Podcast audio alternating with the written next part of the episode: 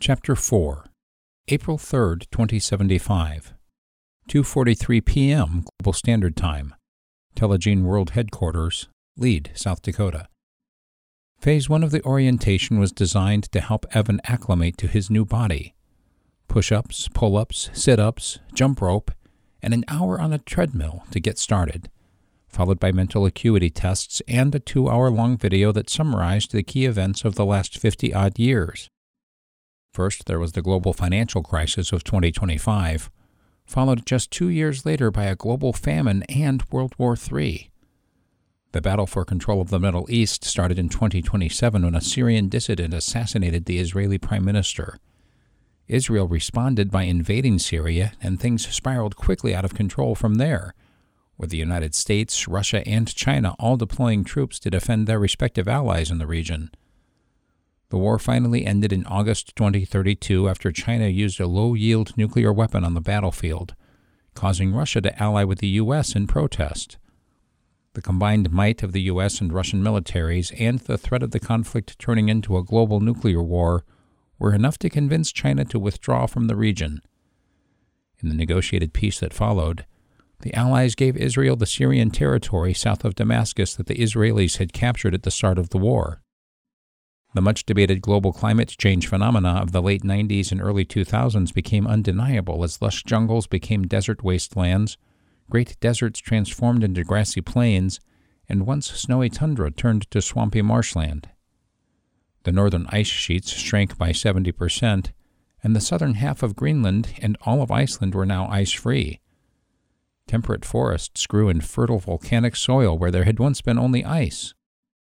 The southern pole had experienced similar melting, and the loss of billions of tons of ice had transformed the coastland of Antarctica into a barren, rocky wasteland. The deluge of fresh water into the oceans had altered water temperature and salinity worldwide, killing off marine life and altering weather patterns. Hurricanes, tornadoes, earthquakes, and volcanic eruptions were all frequent occurrences. The loss of habitable coastal regions caused massive migrations of people and animals to more habitable areas. The planet had experienced a mass extinction of plants and wildlife equivalent to the end of the Cretaceous period 65 million years ago, the same one that ended the dinosaurs.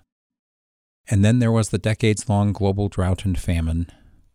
Billions had perished from starvation and disease. India was hardest hit, with over 700 million dead. China, Indonesia, and Africa also suffered significant reductions in population. Even more might have died had it not been for Telegene and the billions of dollars worth of drought resistant crop seed it donated to affected countries. Not all the news was bad, however. Several private corporations from around the world, including Telegene, had partnered to establish permanent colonies on the Moon and Mars in the mid 2030s. A world government was formed in 2042 with Zurich, Switzerland serving as the capital for the Global Federation of Nations, GFN and Telegene Life Sciences had become the world's first multi trillion dollar corporation. Evan found all this fascinating and he wanted more detail than what was in the orientation video. But Dr. Howe explained that he would have to wait.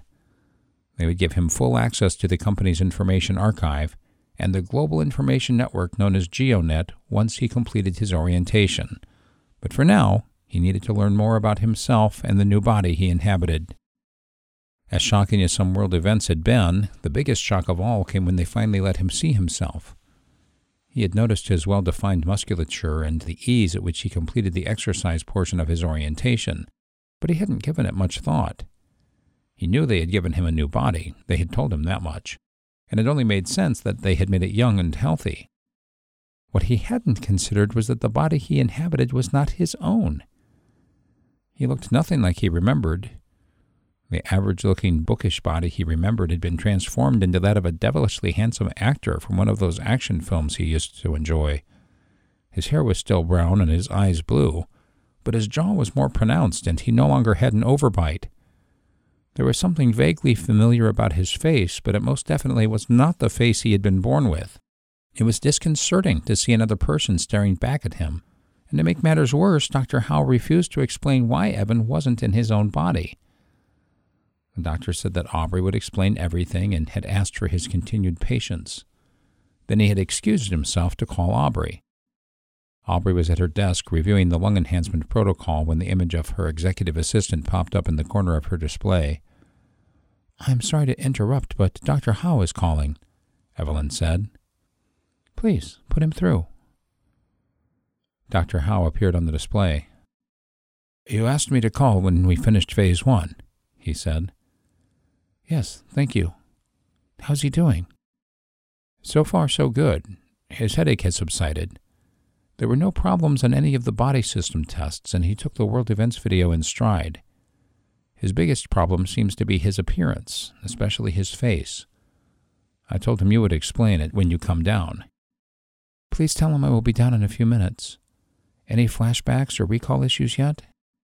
No, and he's not showing any signs of dislocation or spontaneous hallucination. Excellent news. I'll be right there. Okay, I'll let him know. Dr. Howe's face faded from the display as the call ended, and Aubrey got up from her desk and headed for her private elevator. The news from Dr. Howe was very encouraging, but they weren't out of danger just yet. One challenge with full body replacements was that a person's brain contains deeply ingrained memories of their original body, not just how it looked, but how it worked. These memories are created by physical and chemical changes that occur in the brain throughout a person's lifetime. With every new experience, thousands of new connections are formed between the over 100 billion neurons that make up the typical human brain. These networks of connections, called engrams, grow and evolve, becoming ever more complex.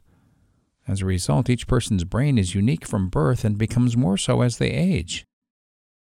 Please let him adapt, Aubrey thought as she began the descent to sublevel 46. She had experience with patients who did not accept the transfer, and it was never pretty. Some experienced dislocation, like that of traumatic amputees, while others suffered debilitating hallucinations that lead to insanity.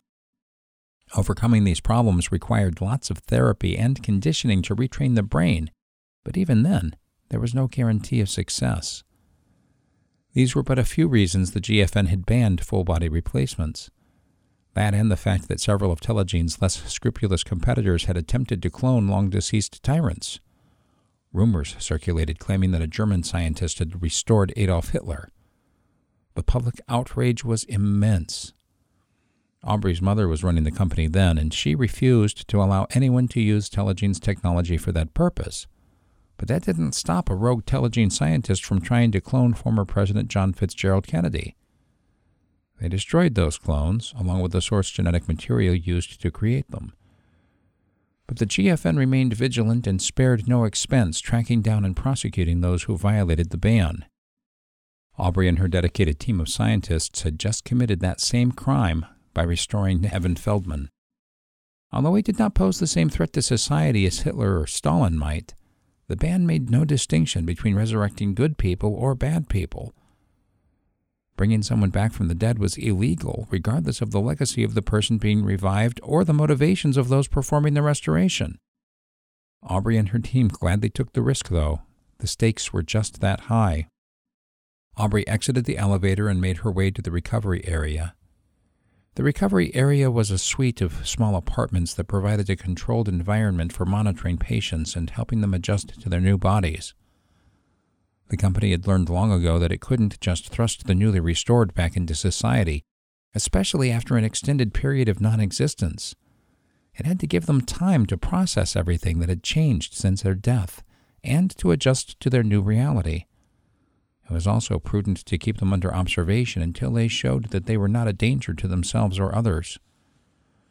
Aubrey placed her hand on the DNA scanner. It flashed green, and the door to her grandfather's apartment slid open. God, I wish Mom was here to help me with this. Aubrey entered the small, sparsely decorated studio apartment and saw her grandfather sitting in front of a holo terminal. She saw an image of her mother on the display, and she immediately recognized it as the speech Lily had given at the GFN's 10th anniversary. The year was 2052, and Lily was 67, but she didn't appear a day over 40. This should be interesting. How are you doing, Papa? she asked. Evan waved his hand to pause the video and turned to face Aubrey. I'm fine, thank you, he said. The real question is, what are you doing? I didn't mean for you to see that just yet, Aubrey said with an exasperated look on her face. Where is Dr. Howe? He's in the bathroom. Evan stood up and put his hands on Aubrey's shoulders. Now, please, answer my question. Aubrey removed her grandfather's hands from her shoulders, took a small step back, and, still holding his right hand, gestured toward the sofa. Come on, Papa, let's sit. I know this is upsetting, but please give me some time to explain. I promise I'll tell you everything. This conversation would be far more uncomfortable than she'd hoped. Evan pulled his hand away and crossed his arms in an obvious sign of refusal. I have been sitting since lunch. Please, Aubrey, no games. Tell me what's going on. The bathroom door hissed open and Dr. Howe stepped into the room. I am sorry, Dr. Harris. Nature called. I see that you have given him access to the corporate archives already, Aubrey said with a clear note of displeasure in her voice. Dr. Howe glanced at the frozen image of Lily on the holo display. Ah, well, yes. He is doing well and was keen to learn about his daughter. I'm sorry if I have caused a problem. There is no problem, Dr. Howe, Evan interrupted. I would find out eventually. Aubrey nodded in agreement. There's no problem. I just wish we could have talked first. She took a seat on the sofa, Dr. Howe, will you please excuse us for a few minutes? I will be in my office. The chief cryonicist gave her a deferential nod as he exited the room. Aubrey gently patted the cushion next to her. Come sit next to me, Papa, please. Evan dropped his arms and rolled his eyes as he begrudgingly complied with her request. Okay, I'm sitting again. Now what? Aubrey reached over and took hold of his hand. Now we talk and get to know each other. I'm sure that you have lots of questions. I sure do. But I don't even know where to begin. I guess for starters, you can tell me how long you're going to keep me locked in this room. You're not a prisoner, Papa. They locked the door to keep others out, not to keep you in. Then how come I can't go outside? You can, just as soon as you finish your orientation. You're adapting well, but you still need time to acclimate and we need time to be sure that your brain and body are working as they should. And how long will that take? Well, it depends on you, she answered. Usually a week or two, sometimes longer. Are you telling me that I'm stuck here with the good Dr. Howe for at least another week? Not just Dr. Howe. Doctors Berkovich and Walker will also work with you. I don't know if I can stay cooped up in this little room for a week. You won't just be in this room. There's an exercise room next door and a rec room just down the hall. You can do this, Papa. Aubrey tapped the large white plastic bracelet she wore on her left wrist, causing a holographic image to appear in the air above her arm. Evan stared in fascination as Aubrey used her free hand to gesture and poke at the floating display, which he guessed to be a control panel of some sort. The image disappeared after several furtive swipes and pokes. There, Aubrey said. Look at the wall behind you. The previously bare white wall disappeared. In its place was a park like forest with tall leafy trees and a narrow stream cascading over jumbled boulders. Evan stood up and crossed the short distance to where the wall had been. A soft breeze caressed his face, and the odors of damp earth and grass filled his nose. The sounds of water rushing over rocks and leaves rustling on trees echoed in the background. He put out his hand to see if the wall was still there. It was. The image flickered slightly as his hand brushed against the wall. That that's amazing, he said. Yeah, it's pretty cool. You can control it from your holo terminal, and there are lots of scenes to choose from. It's like I am standing there. I can even smell the grass. It's but one of many technological advances made over the last fifty years. Okay, I guess I don't have to worry about dying of boredom. Evan turned to face her. Now tell me why I'm not in my body. Well, that's complicated. We came as close as we could with what we had to work with. We debated plastic surgery but decided against it. What happened to the body I put in cryogenic suspension? You had to have at least some original genetic material to work with if you still had my brain. We didn't. You didn't what? We didn't have any of your genetic material. How can that be? This is my brain, isn't it? Aubrey inhaled deeply. No, Papa, it's not your brain, and that's not your body. The New Madrid quake of 2037 was massive. We lost our primary cryogenic storage facility outside of Kansas City and the company headquarters. Then how am I here? Evans said with equal parts confusion and fear in his voice. Because before that happened, we figured out how to digitize your engrams, and we stored those in multiple locations around the world for safekeeping. You mean you made a copy of my brain and stored it in a computer? Evan asked incredulously. Kind of, but that's also a long story. The short version is that we invented a carbon based organic storage medium that replicates the function and capacity of the human brain. We still can't achieve the density and efficiency of the brain, but we're pretty darn close. Our storage technology has replaced silicon memory chips and hard drives in computers. It was the product that earned us our first trillion dollars. Even today, organic storage still represents over 40% of our annual revenue. Evan was stunned. Not only was he not in his own body, but he wasn't even thinking with his own brain.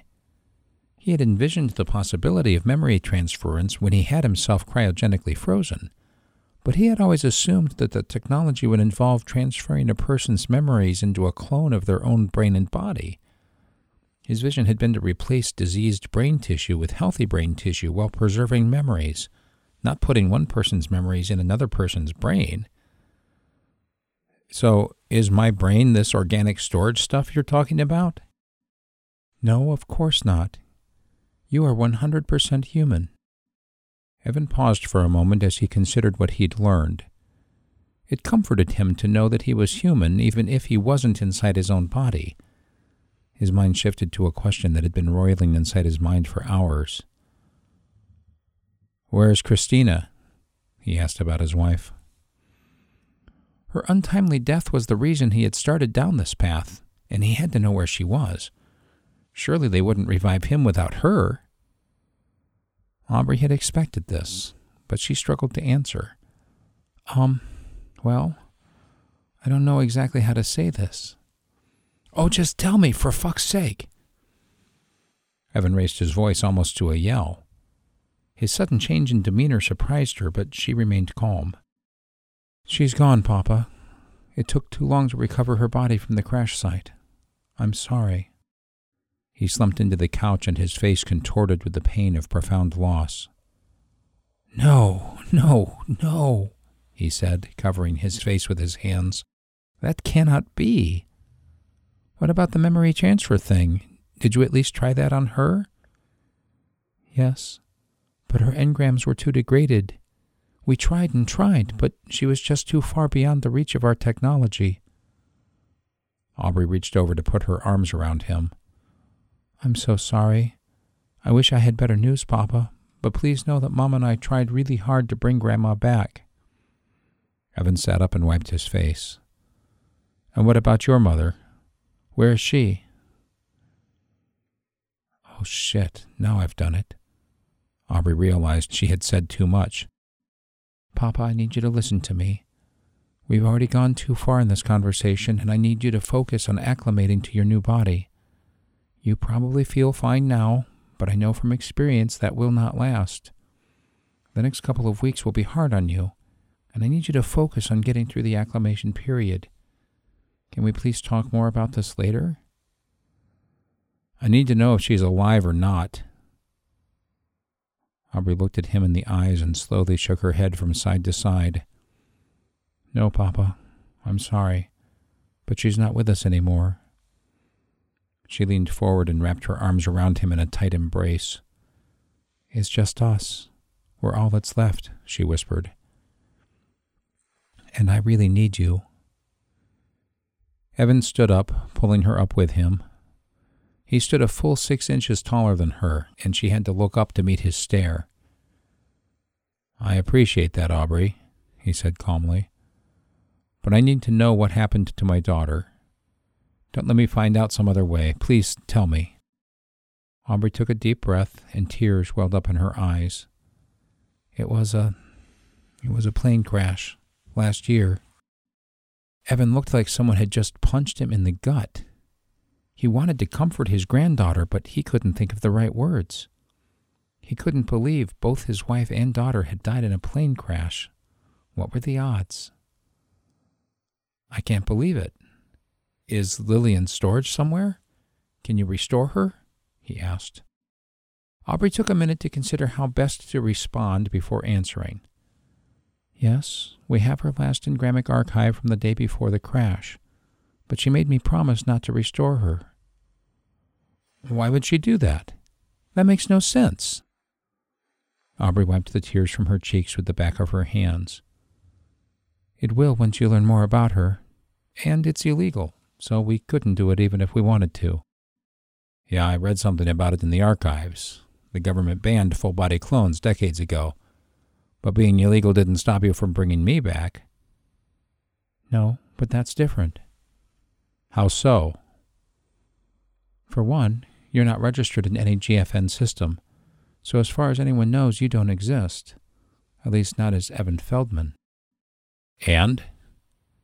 And by bringing you back, I'm fulfilling the promise you asked of Mom. What promise?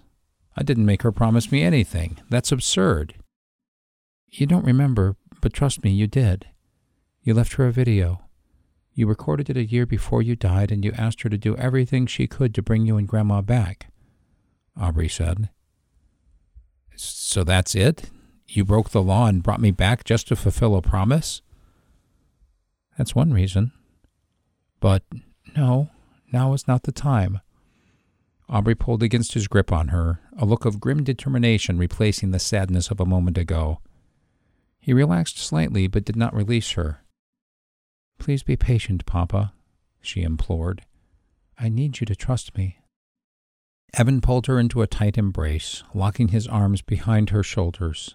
He kissed her cheek several times and stroked the back of her hair with his hand. I'm sorry, Princess. It's just a lot to take in. I wish Lily and Christina were here, but I'm so happy to see you. I love you more than anything. You know that. I know, Papa. I love you too. She kissed him on the cheek and slumped against his chest. They held each other for several minutes, both wanting to say something but neither able to find the right words. I need to go, Aubrey said as she gently slipped from his embrace. I'll come back and check on you later when you are ready for bed. I would like that. Aubrey tapped the communicator implanted behind her right ear.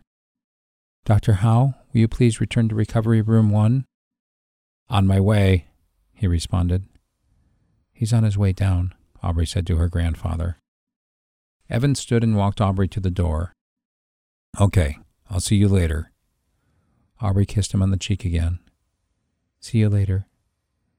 Aubrey left the room and headed toward the elevator that Dr. Howe would be using. A few minutes passed before the elevator door slid open and he stepped out into the hallway. How did it go? he asked. As expected, he's as inquisitive as ever. I am sorry for giving him premature access to the archives. I just thought I'd try a different approach this time.